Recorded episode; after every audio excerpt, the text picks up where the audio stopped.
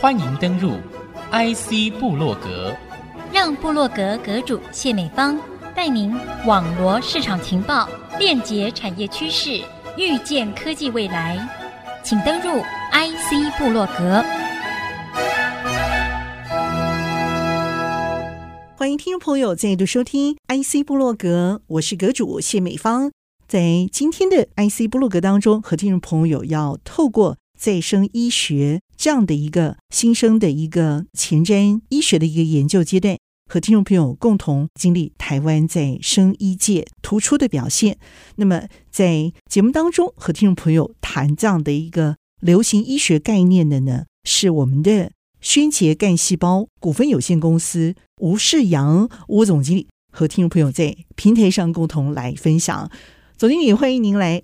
呀，主持人好，呃，各位听众们，大家好，我是轩杰干细胞吴世扬。是轩杰这一家公司哈，其实仰慕这个名字已经很久了。我们觉得这个前瞻的医学的开发啊，在萌芽部件就有一段重要的一个医学突破成果，我们才敢进入创业的阶段。跟我们听众朋友来介绍一下轩杰干细胞。这成立下来，刚刚听您细数一下，竟然有一二十年的这个时间了，真的是相当的不容易啊！你们可以跟我们来说明一下目前这个公司主要的一个经营的亮点啊？呃，谢谢主持人的询问。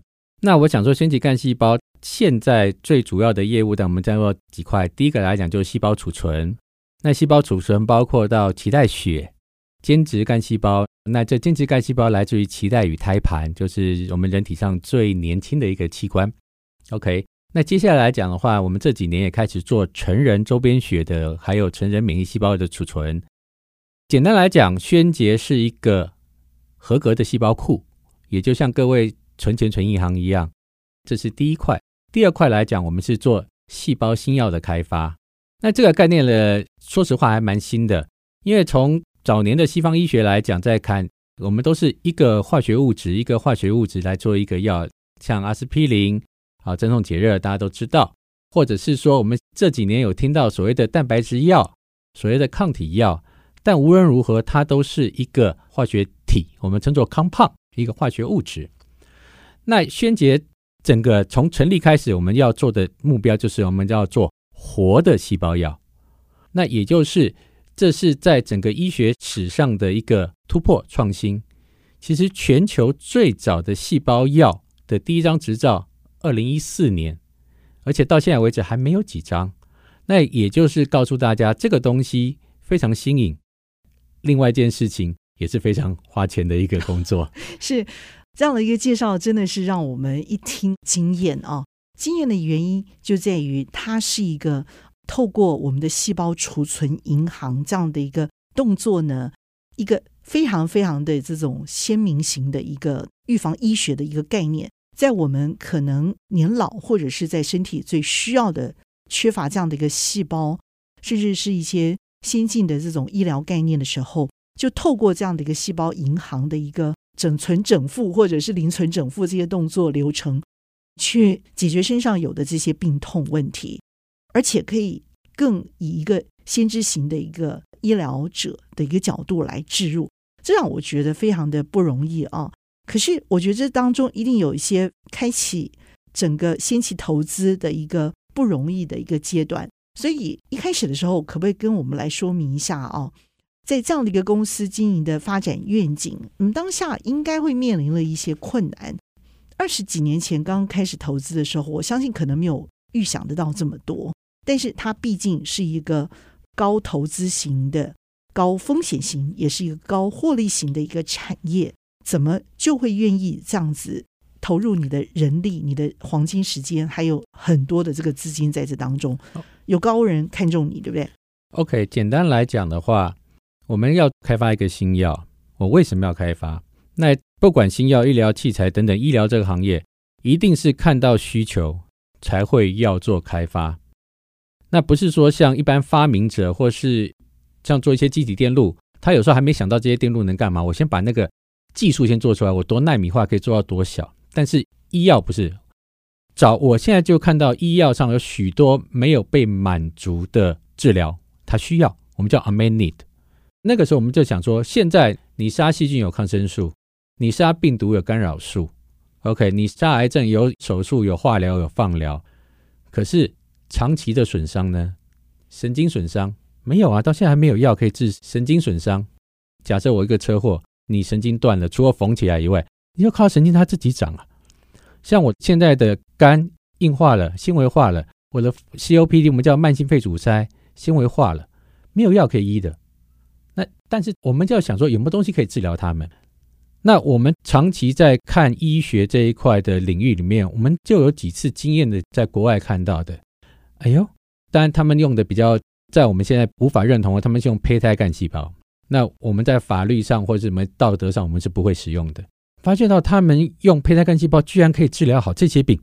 所谓的胚胎干细胞指的是在啊、呃、年幼的时候就必须被取下，是不是？所以你们会觉得堕胎堕胎取得的那才叫胚胎。OK，对对，那个那个我们绝对不会用。现在全世界也也不能被接受这种事情。是对。那可是我们就往后面去找，怎么样的可以找到最年轻的细胞，而且又能够合法取得的？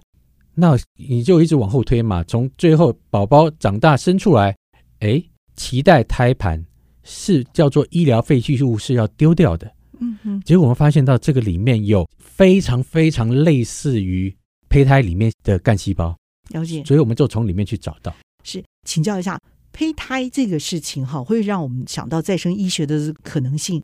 比较浅白的话，就直接讲，有些细胞可以死而复生。这个是可以做得到的，是吗？还是是说它在被破坏的阶段，它是可以被修复的，甚至还可以再生？意思是这样？你们想找回这个办法？OK，那其实人体里面其实充满着各种干细胞，皮肤有皮肤干细胞，毛发有毛发的干细胞，而只是在人成长过程中，这些干细胞它就慢慢慢慢慢慢，它的功能性就越来越低下，不是没有低下，甚至于它就变成休眠了。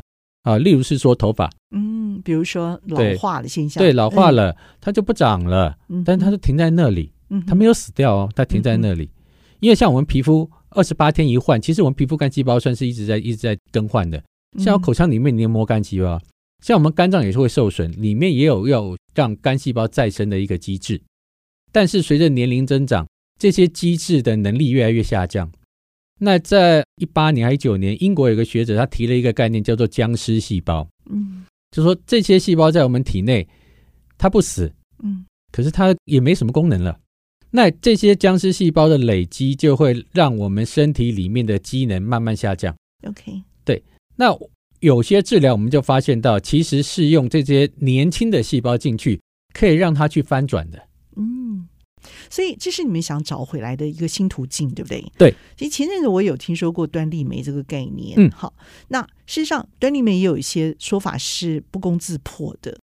但是这个干细胞或者说脐带血这个部分，是有一些专利可以说明这样的一个实验的一个过程。甚至在你们产品里头，我知道也有已经有经过了第一期，通过了第一期，而且已经要进入第二期这样的一个更完备成熟的一个阶段，证明这样的一个理论。再生医学的这个寻求突破的可能性是相当高的，是这样子吗？是的。那刚才主持人很厉害，提到端粒酶。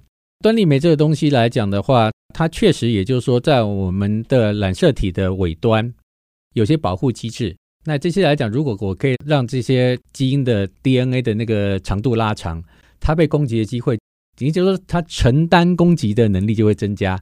OK。那但是你这么一个酵素，你如何送到全身的各个细胞去？这个就是问题了。好，但是我们人体里面，它在各种讯息的传递，就是有很多化学因子在做传递，然后去做一些刺激。原则上来讲，间质干细胞它就是一个，尤其是从脐带来的，非常年轻、非常活跃，它就释放许多跟年轻有关的，要你生长啊，要你去做修复啊。因为其实生长过程中，其实人体的生长是一种破坏重建的过程。嗯哼，很奇妙。嗯哼，就像我们骨头里面有成骨细胞、有蚀骨细胞，胎性是不断的吃掉、不断长大、不断吃掉、不断的长。嗯，OK。其实我们有时候哈，你知道，人呢、哦、一夜成眠之后啊，你就会感觉整个细胞又活化了起来。但是这是一个 feel 哈，真正的一个医学重建的一个过程，实际上在人体的这个细胞再生过程里头，你们有做这样的一个完整的一个发现哈。是，所以你们也是因为有发现这样的一个医学理论，所以因此期待。在我们的可能是废弃的这些胚胎干细胞，甚至像呃这个婴儿一出生，这个跟着母体转出来的这个胎盘这样的一个啊结构里头，脐带里头，但是却意外的发现有这样子的一个医学再生的可能性，所以让你们感到非常的振奋，因此希望投入嘛，是的，这也是一个原因，对不对？是的，而且其实投入新药这一块，心里就有准备了，这是一个长期抗战，嗯，一个新药。在我们念书那个那个年代，没有十年是出不来的。嗯，对。那所以说，你可以想花费的人力还有资金更是不计其数。对，你像你勇气真的是没有那个，也是宣宣董的勇气够啊。是我们节目其实非常的精彩，但需要休息一下，休息片刻，稍后回到 IC 部落格。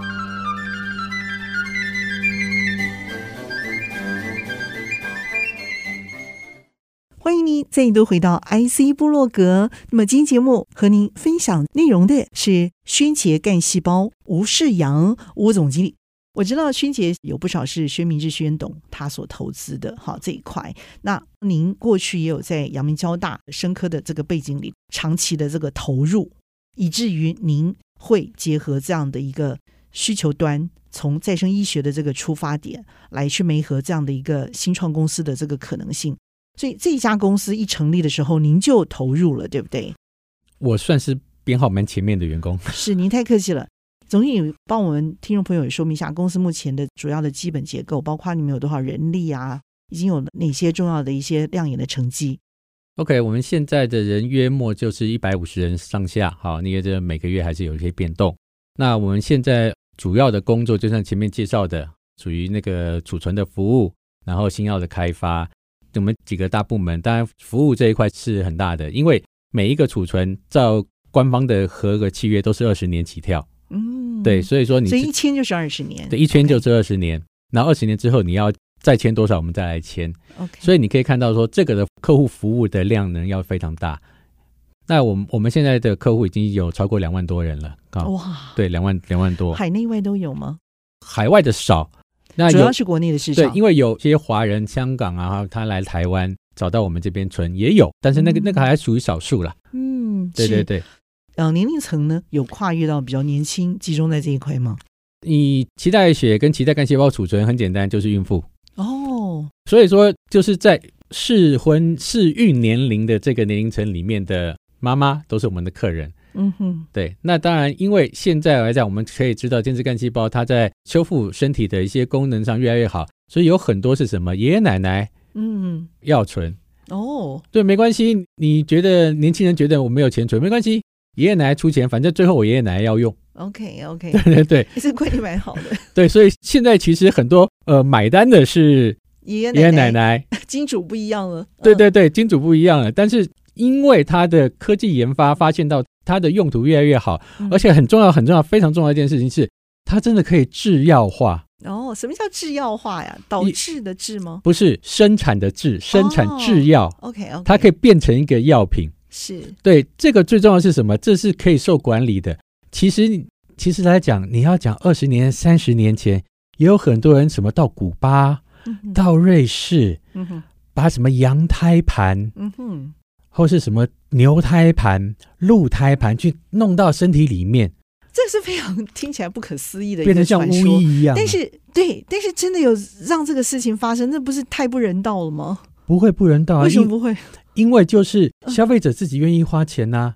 但有成功吗？我的意思是说，它不会产生一些字体的排斥的一些现象。这种东西就是运气了，有时候会有排斥，哦、有时候不会排斥，有时候真的没有排斥啊。呃、哇！这太传奇了吧！好，所以你们并不主张这样的一个事情，所以你们反而是从人体头去找到这个制药化的这个胚胎的这个可能性，从干细胞这个角度来出发。对，因为其实从轩杰成立就是为了要做异体细胞药，保持初衷从来没有变。嗯，OK，好，这个也就是跟大家讲，你的初衷是什么？不能因的时间改变而有改变，嗯、不然来讲的话，其实。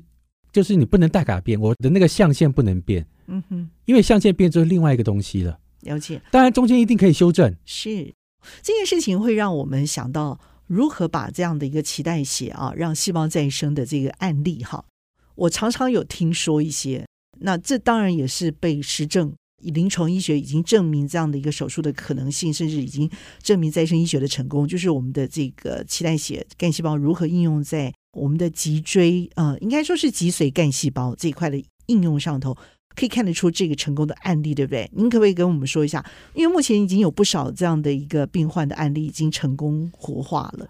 简单来讲，我们最明显的案子来讲，去年的新冠肺炎 COVID 非常严重，那我们的干细胞就得到卫福部的认可，执行恩慈疗法。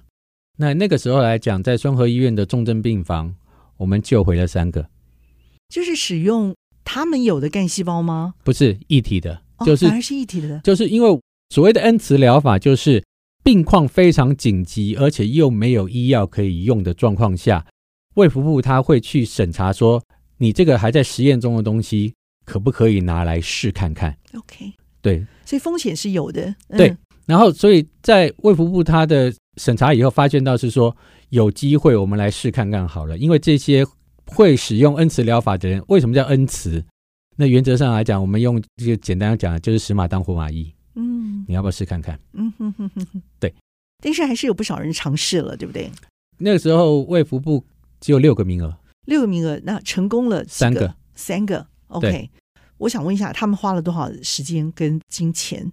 恩慈疗法不必花钱，厂商 support，卫福部买单，是，对，但是成本是高的，对不对？对，成本是高的。救活了三位，主要的原因在哪里？第一个来讲，因为我们长期是以慢性肺阻塞为我们第一个目标点嘛，那刚好这个所谓的新冠肺炎就是肺嘛，新冠肺炎很大一个状况就是它的。自体免疫反应超强，还是用一个俗话来讲，它是被自己的组织液淹死的。嗯，所以它的肺里面大量的免疫反应。嗯，那间质干细胞很大一个功能就是做免疫控制。啊，我这边要讲不是抑制，是控制。抑制掉了来讲的话，它可能对抗病毒的能力都下降了。嗯，但是控制，这也就是说，在我们的文化里面取得了中庸。我不要免疫过强，我也不要免疫没有。嗯，OK。所以他进来去做控制，第一个，我把免疫风暴压下去，是；第二个，促进再生。那时候造成的损伤让肺没有办法做气体交换，我赶快让你再生，嗯，让你可以恢复气体交换，嗯，OK。我想问一下，后来有没有什么后遗症？我的意思说，COVID 的病人他有一些呃后遗症产生，我容易喘，或者说会产生其他的一些无法想象的一些问题。类似这样子的一个成功的案例，他们也不免吗？还是？OK，因为这三个 case 我们有继续 follow，其实都很好。OK，就是我们讲到那个长新冠这件事情，在他们身上到现在为止似乎还没有。太好了，所以这三位都有一些共同的特点吗？比如说，除了是重症病患者之外，还有什么？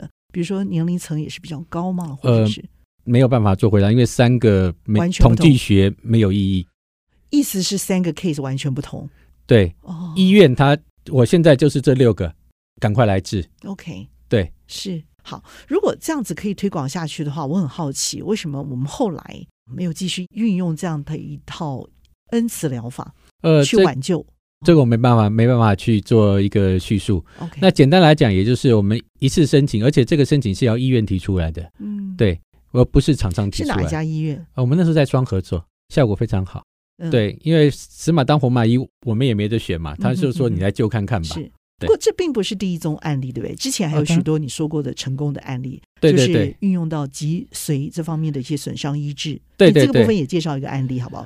脊髓或者是其他的，像肺啦，像说其他的器官的一些，或者说年幼的跟年长的，嗯、或者说国内国外这种对比的案例。Okay. 好，那个来讲的话，我举一些国外的例子好了，好。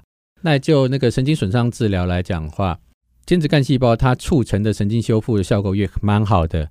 那但是我们讲越年轻越好，年纪大以后它的效果稍差一点。所以年纪大是要五十岁、五六十岁以后的效果。当然，简单讲，像我们在国外，我们做有几个案例，像一些肌肉萎缩的小朋友啊，或者是脑瘫，就是出生的时候缺氧。造成一些脑筋麻痹的小朋友，他就出生的时候主要都是出生的时候缺氧，造成神经的损伤。这些小朋友用间质干细胞去恢复它非常好。OK，对，我们从国外的一些 paper 上看起来，嗯哼，非常非常好。这是少数的案例，还是大部分有被治疗的都获救？被治疗的都有显著的改善。但是他还是没办法恢复到正常，因为其实在脑性麻痹对神经损伤太大了。简单来讲，躺着我能让他坐起来嘛？嗯，坐着能够让他有扶的东西可以走路嘛？嗯，太好了。所以这样子的一个费用大概会多贵？它不可能变成全民健保，但是它一般的这个费用大概是怎么样来看？呃，以现在来算的话，我们出估啦，大概都要是百万起跳。所以不见得每个家庭都有这个能力。是的，OK，这个案例也让我们想到，就是说。如何去挽救一个生命是非常非常重要的。在于我们拥有这样的一个自主的经济能力之后呢，我们还要更加的抓紧治疗的一个疗程，而且如何在前瞻技术上做好布局。那这个就是我们的轩杰干细胞在这方面能够去置入的部分。今天节目非常的谢谢我们的轩杰干细胞的总经理，我们的吴世阳吴总经理精彩的分享，非常的谢谢，谢谢主持人，谢谢各位听众朋友。IC 部落格，我是谢美芳，和我们的吴世阳总经理在频道上和大家一起 say goodbye，拜拜。